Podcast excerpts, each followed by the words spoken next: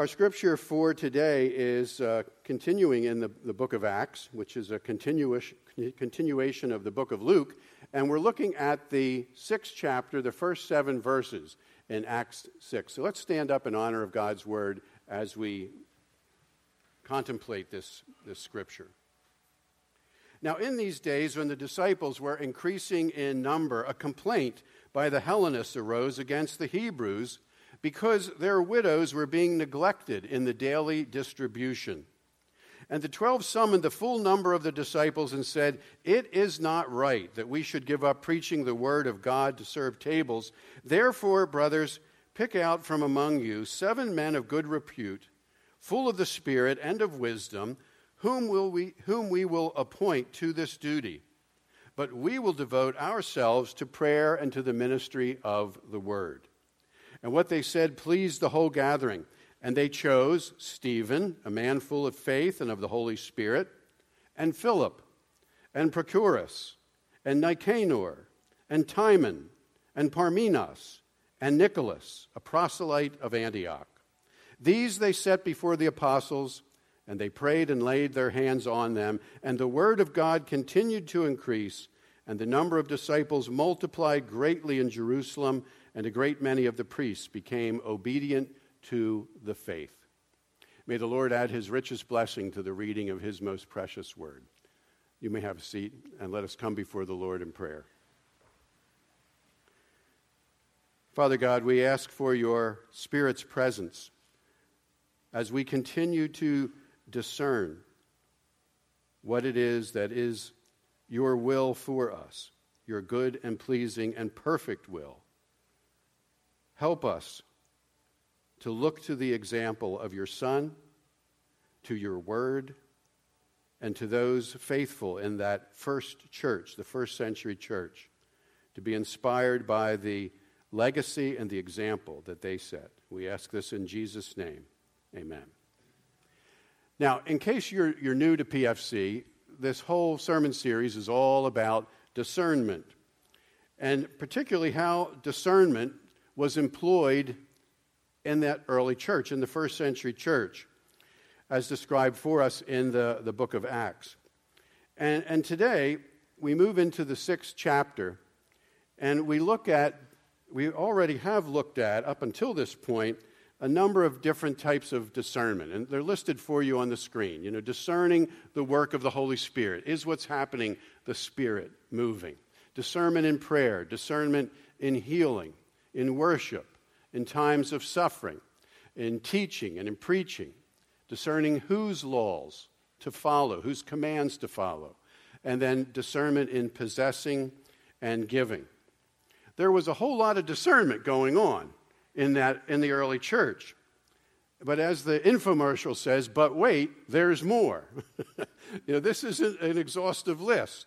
Uh, we're going to continue to look at different types of discernment, and there are just as many as on the screen that we're going to be exploring in the, the weeks that lie before us. But, you know, it's no wonder that there was all kinds of discernment going on. After all, a lot of what the disciples were doing, it was new. It was the first time that it had ever been done. They were breaking new ground. There was no manual. The New Testament hadn't been written yet. And, and it was so necessary for them to be of one mind and all in one accord. And that description of the church in Acts is repeated again and again. That description also says that they were devoted to the apostles' teaching, to fellowship, in other words, sharing food together, and also fellowship, which has a deeper meaning that of a common purpose, a, a common mission, as it were. And they would were to continue in that common purpose and mission together. And also in communing with one another, to celebrating the, the bread and the cup, and also the ministry of prayer. Last week, we spent six minutes in silence before the Lord, listening. That was a long time. Um, you know, I, I, bet it seemed longer than six minutes to most of us. And be honest, how many of you peeked? I mean, how many of you opened your eyes during that time to see what was going on? Now, you got some honest people here. All right, so I was in junior church. Now, when I miss a sermon, I listen to it on the podcast. And I have to admit, I thought I lost my Bluetooth signal while I was, was listening to that. I mean, that's a long time. Six minutes is a long time. But it was very obvious that God was speaking during that time, wasn't it? DJ asked, you know, what was God saying to you? And there, were all kind, there was all kinds of feedback that was given, which was awesome. I knew this cord was going to give me a problem. Um, but, but six minutes, really, when you think about that in the context of our whole day, is just a little blip. It's just a little blip. And yet, it seemed so long. You know, we don't often take even that minimal time to listen to God, to, to be still and know, to wait, to truly wait upon the Lord. Instead, our world today is just pre programmed for us, isn't it? It seems like everywhere we go, there is something that is assaulting our senses. And, and when it's not, we can pretty much tune into anything that we want with our smartphone or our other devices that we have. And we, we choose then to fill any remaining spaces that are left with something else. And what does that do? It just crowds God out. And less and less time and space is there for God. Last week, DJ mentioned that supernatural occurrences, miracles, occur and are more common in poorer countries than more affluent ones. And I've been thinking about that all week long. You know, why is that? Why is that the case? Does it have to do with need? Does it have to do with our openness and our receptiveness? Does it has, have to do with our, connect, our connection that we have with God? How receptive we are? Or are we just tuned out? Is that the reason? You know, I think that we truly miss many miracles that occur right under our noses because we're just not looking for them. We're just not expecting them. We anticipate the usual, the normal, the status quo, what we've always seen. And even worse, when they do occur, we often pass them off as coincidences. Well, please start looking for them. Please start, you know, expecting them. Ask and you will receive. Jesus said, Ask whatever you want in my name, and this I will do, that my Father may be glorified in the Son. And a simple example, just a very simple example. You know, take the uh, scripture for this week. Back in July, DJ asked me if I was available to speak on either the 2nd or the 9th of September, and he included the scriptures for both Sundays. And I didn't really look at the scriptures, and I'll preach on anything. Not so much Revelation, but I'll preach on anything. but I paid no attention to the, to the scriptures. And a couple of weeks ago, I thought, well, I better start working on this message. So I looked at Acts 6 1 to 7. And what did I discover? It's the same scripture that I preached on a year ago in July. So, what was my first thought? No, come on. that I could grab, they said that I could grab the sermon and use that from a year ago. No, that was not my first thought. Seriously, my first thought was, wow, how about that? You know, what are the chances? And it wasn't so much that I wanted to calculate the, the probability of that scripture reference aligning with the week that I picked. No, it was, you know, we didn't plan it that way, but there's somebody in charge who is planning it. And don't worry, I, you know, I couldn't have used that same sermon anyway from 14 months ago. That was all about the office of deacon. And this is about discernment. It's, it's a different focus, different message. Uh, the book of Acts really speaks to us uh, about the first century church. And it's this church that was established following Jesus' ascension. It is the first church. And there are a lot of churches that put the word first in their name. You know, the First Baptist Church. This morning we prayed for the first Church of the Brethren in Pottstown. But this was the first church that we have recorded for us in Acts. And it was perfect, right? Not quite. Hardly. There were all kinds of problems going on in that first church. And that was one of the reasons why they needed discernment. It was, it was critical. You know, last week and the week before, DJ talked about Ananias and Sapphira.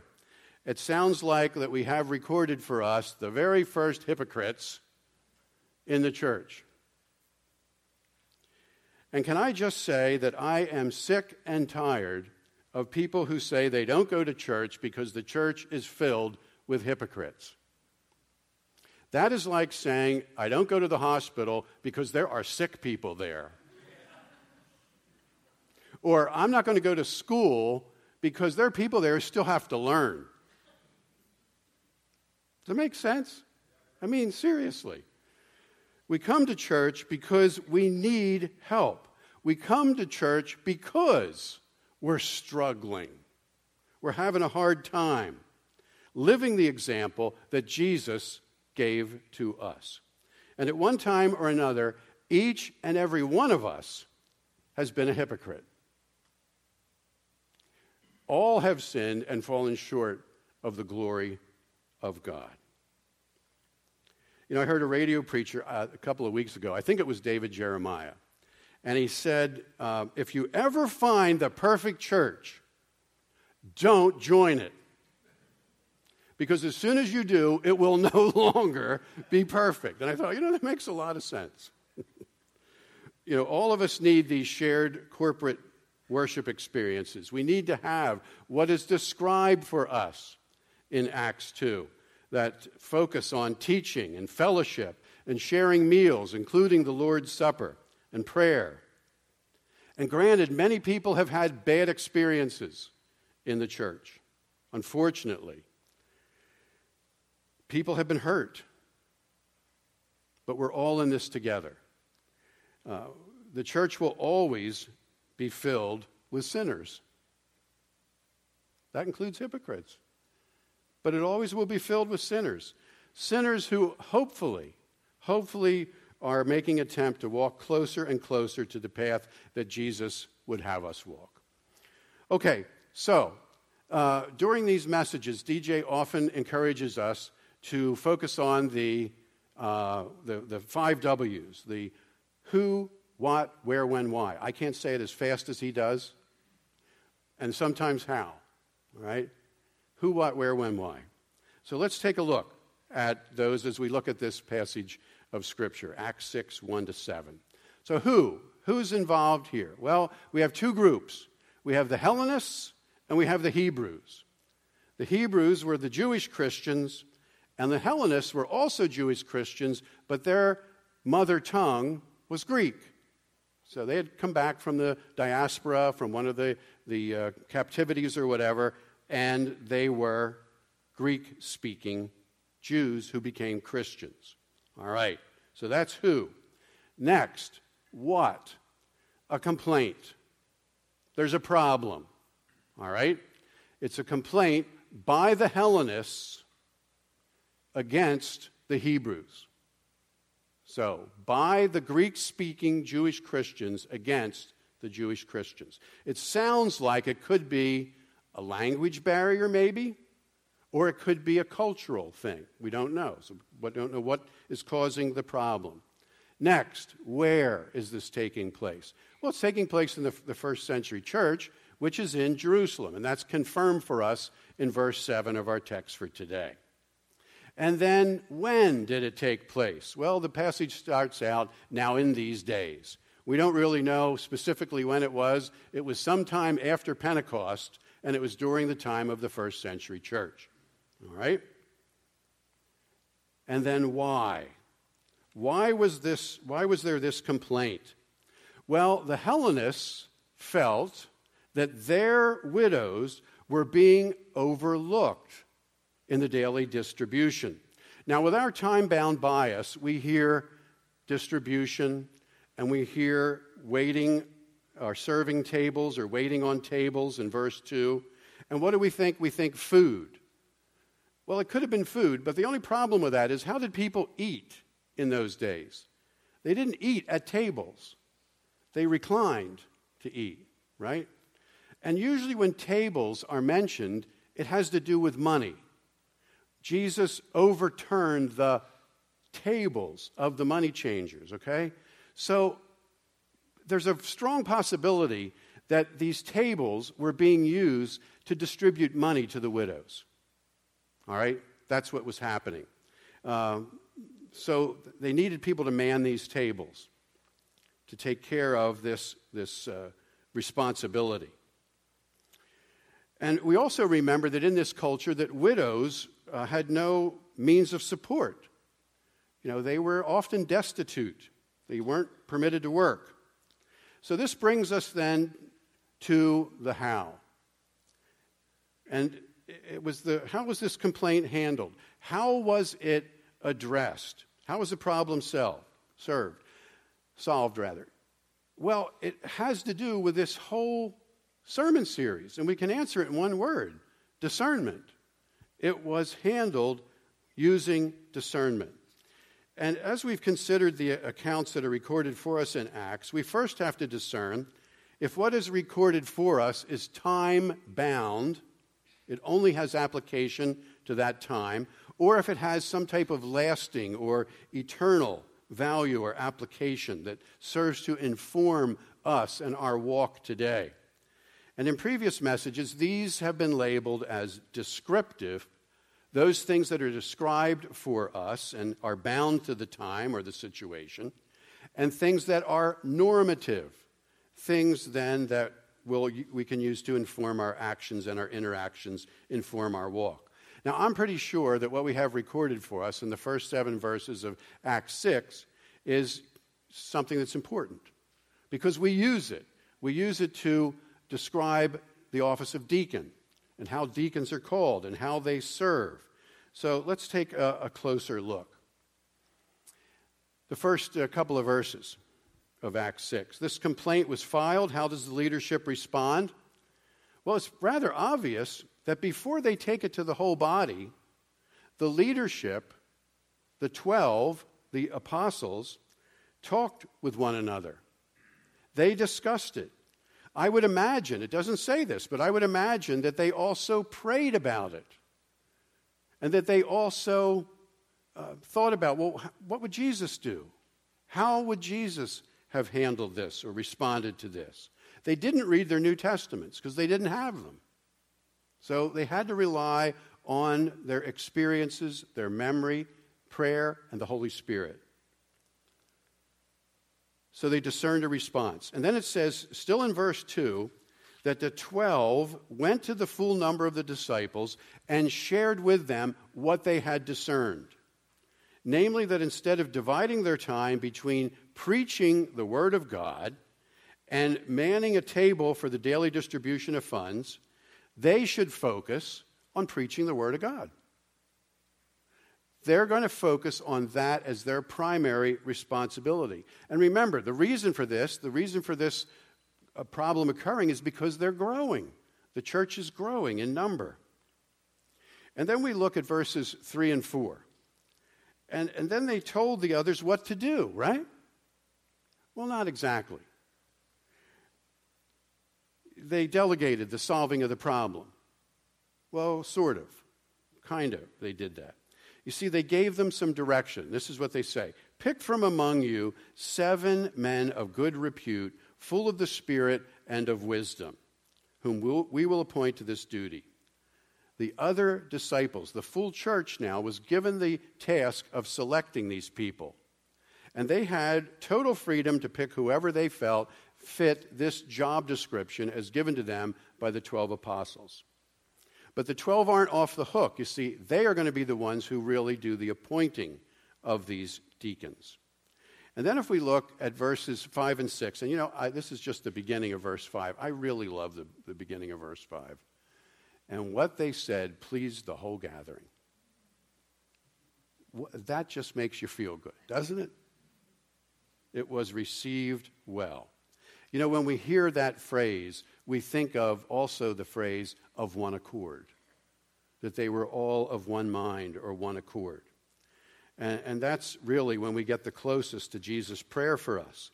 The prayer that he prayed in the upper room, you know, is found in, in John 17. Father, I pray that they may be one, talking about us, that they may be one just as you and I are one. There's no visible separation between God and the Father. That's how close Jesus is praying for us to become. And in this prayer in John 17, he mentions this becoming perfectly one three times. And we know that if it's repeated, it must be important. Being of one accord and one of mind is, is how we will know, how the world will know, rather, that Jesus was really sent from God. That's going to be the evidence. The evidence is our unity with one another, the fact that we are of one accord. Acts 4 says all the believers were united in heart and mind. So everyone was pleased. Everyone is pleased, and they, they chose the seven men to manage the distribution to the widows. Now, we don't know exactly how these first deacons were chosen, but there's no mention of voting, none at all.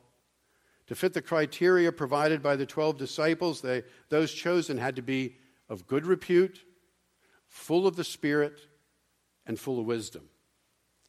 And they came up with, you know, seven people, seven names Stephen, Philip, Prochorus, Nicanor, Timon, Parmenas, and Nicholas. You notice anything about those names? Yeah. They're all Greek. They're all Greek. Every one of them. I wonder why. You know, I believe it was an act of love, hmm. especially on behalf of the Hebrew Christians. How would we have handled this today? I've thought about this. And you know how I think we would have handled it? We're supposed to pick seven, right? Okay, so let's pick three Hellenists three Hebrews, and then some neutral Gentile. That would be fair, right? That's a fair way to do it. But that's not what they did. They completely shifted it over to the Hellenists. All seven are Greeks. And I think that was an act of love. I think that was totally an act of love. And I, had to make the Hellenists very happy. You know, don't you think? I mean, that would have validated the complaint. Oh, they heard us. And we're, we're getting this, all these people to, to do what needs to be done. And what did the Hebrews do? They dropped the rope. I'll talk a little bit more about that in just a minute.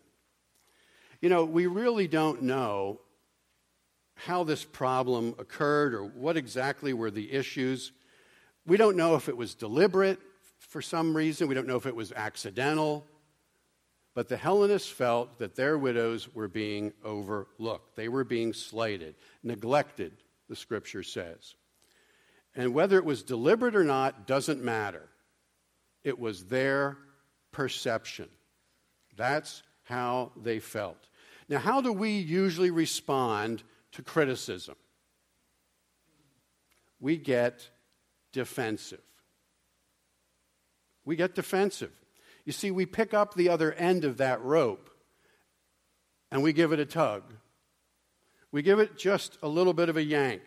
And then, all too often, unfortunately, a tug of war ensues. The last superintendent that I worked for at Springford had a saying drop the rope. You know, it so often happens in a school district, you know, there's a tug of war. It could be a tug of war between a teacher and a student, between a teacher and a parent, between a principal and a parent, or a principal and a teacher, or a principal and a school board member. I mean, the list goes on and on and on. And we were challenged to ask first, what are you fighting for? And secondly, is it worth it? Is it worth it? Is the fight going to do more harm than good? Do we really want to be on separate teams pulling against each other, or do we want to be on the same team pulling together? Drop the rope. You know, I really think that, that this is what happened here in this daily distribution to the widows. The Hebrews dropped the ropes, they just relinquished control. And they gave complete control up. And they gave it to the Hellenists. But they also picked good people, people of good repute, full of the Spirit and full of wisdom. And then in Acts, it also says that in verse 6 that the 12 prayed over them. They were installed and they laid hands on them. And what's the purpose of laying hands on? Well, it communicates a blessing and it also symbolizes authority. You know, the 12 were blessing these deacons, these newly appointed deacons, and they were conveying authority to them to do their job, to do their assigned task. And this, friends, is how it's supposed to work. This is how it's supposed to go. And there are several lessons that we can learn from this account that we have for us in, in Acts 6. First, the, the problem that the Hellenists brought to the 12 was not seen as insignificant. It was heard, it was addressed, and therefore it was dignified. Next, the 12 took the time to discern and to achieve unity. And that unity was communicated to the rest of the disciples, the church, and everyone was pleased. And, you know, I really believe that the unity that was shown by the 12 motivated the rest of the church. It inspired the rest of the church to maintain and, and demonstrate that same type of unity and to also act with one accord. And as a result, they came up with seven names that were not just fair, but that demonstrated love. Demonstrated love. And this passage, along with others, serves to inform us regarding elders and deacons. You know, from this and, and other passages, we learn that the same requirements are in place to select both elders and deacons. There is no difference. The main difference is that elders are primi- primarily concerned with things of a spiritual nature, and deacons are primarily concerned with things of a material or service nature. And there's delineation between those too, but that's the primary focus. So, how should the body, the church, make decisions? Well, I think we can use this passage as a guide. You know, the main thing that we notice is the, that the body was all of one accord. And that's the goal. It's a goal of achieving unity of mind and purpose. And we notice that the problem was taken to the 12, the, the elders as it were, and, and we also notice that the whole body was involved in arriving at the solution and then in carrying out the solution too. And I believe that that is what Parker Ford Church is moving toward. But it has been a shift for us. And it hasn't been an easy shift because that's not how we've always done it. That is not how it has been in the past, and in, in fact, it's not how most churches function following 500 years ago, following the Protestant Reformation. You see, the Reformation is, was in response to corruption that was present at that time in the Catholic Church. And a small group of church leader, leaders were dictating the beliefs and practices of the church in those days. And one of the ideas that came out of the Reformation was that individual congregations should have some level of control. And some, some movements who also have their roots in the Reformation, took that idea even further and further until congregations had total control. And one of those was the Church of the Brethren, of which we are a part. And the idea of a church council meeting was embraced. And as that evolved over time, voting and majority rule came into being. And, and what that did, at least in my opinion, was that unity was no longer as important, you see, because it didn't have to be as important it wasn't necessary for the whole body to be of one mind. You only needed a majority. And that cheapens the whole idea of unity when all you need is a majority. The body's no longer with the common good, achieving unity, and instead, people just express their personal preferences. And voting allows one to do that, sometimes even anonymously. And then in the 1960s, the office, the office of elder was completely eliminated in the Church of the Brethren, and it was, it was changed into the office of moderator. And the moderator was known as the official head of the corporation. You know, it was almost like we were having a church CEO, is what it really sounds like. Now, the Church of the Brethren is a restorationist church, and, and that we really want to look to that first century church. We want to restore what we find in Acts. That's what we're trying to do. So we're trying to be faithful to the New Testament, trying to be faithful to the New Testament church and make decisions in a similar way. So we make, we're making, I should say, we're making this shift from a congregationally run church to an elder led church. And this has not been, as I said earlier, without its difficulties. People were afraid that they were going to lose their voice. But notice in the situation recorded for us in our text for today that everybody had a voice. And those voices were heard.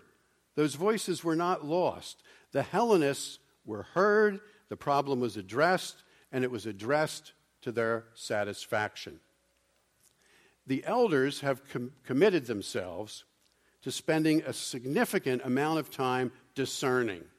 And how do you do that? Well, we talked about it in the children's message. You spend time in prayer, you spend time reading the Bible, you spend time with each other, prayerfully discussing it.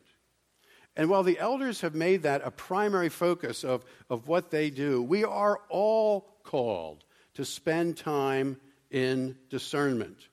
And if more of us did just that, first of all, there'd be less problems, less difficulties.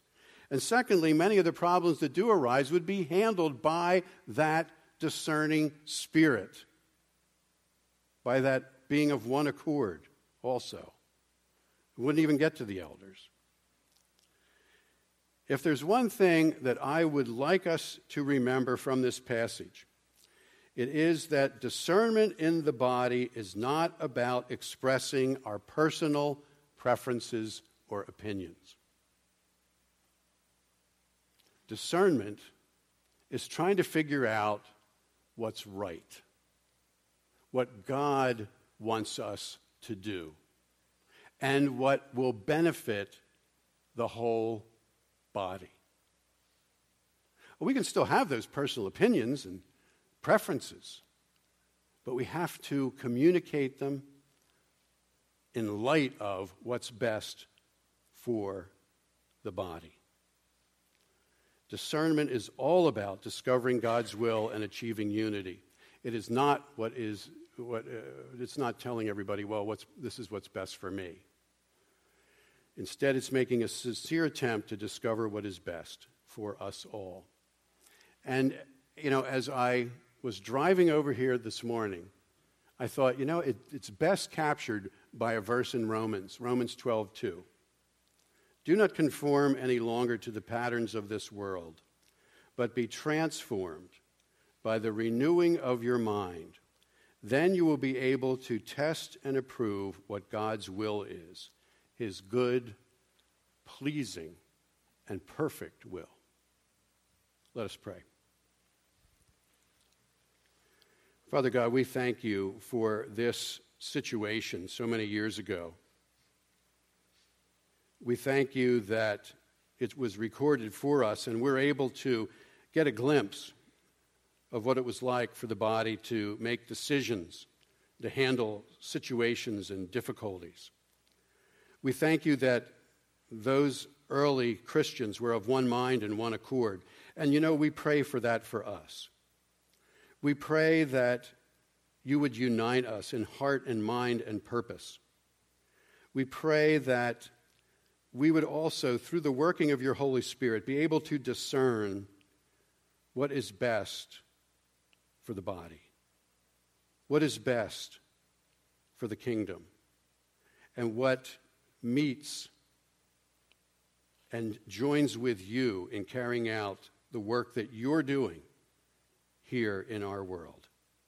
We ask all of this in Jesus' name. Amen. Well, there's something else that we need to discern for today as we approach the bread and cup of communion.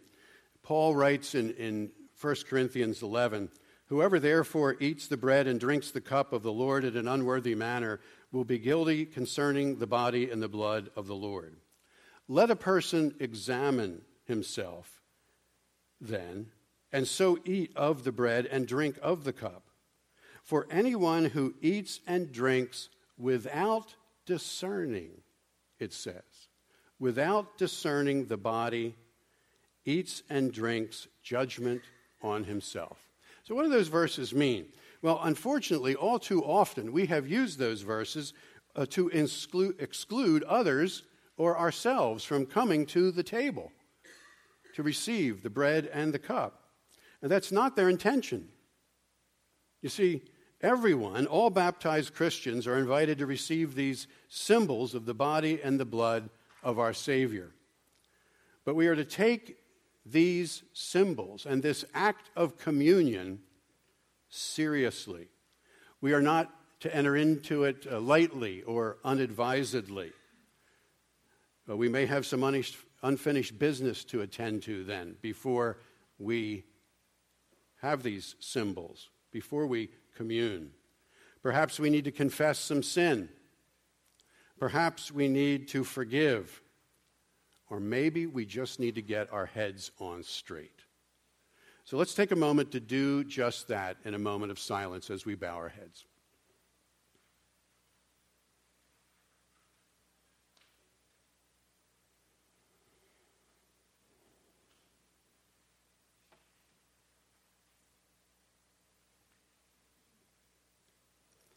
Father, we thank you for the gift of your Son.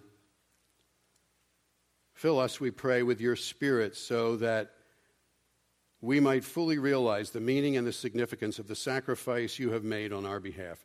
Forgive us for those times when we have departed from your will. Through the working of your Holy Spirit, impress upon us the price that was paid for love that was so freely offered for us. Amen.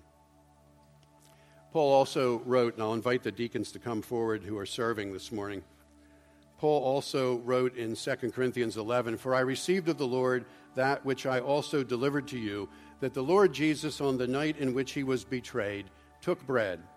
And when he had given thanks, he broke it and said, This is my body, which is for you. Do this in remembrance of me.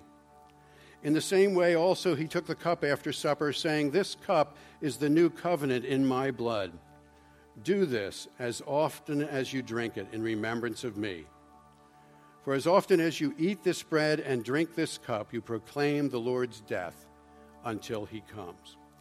The praise team is going to continue to uh, play as we commune, and you're invited as you feel led to come forward using the uh, inner aisles and then going back to your seat by the outer aisles.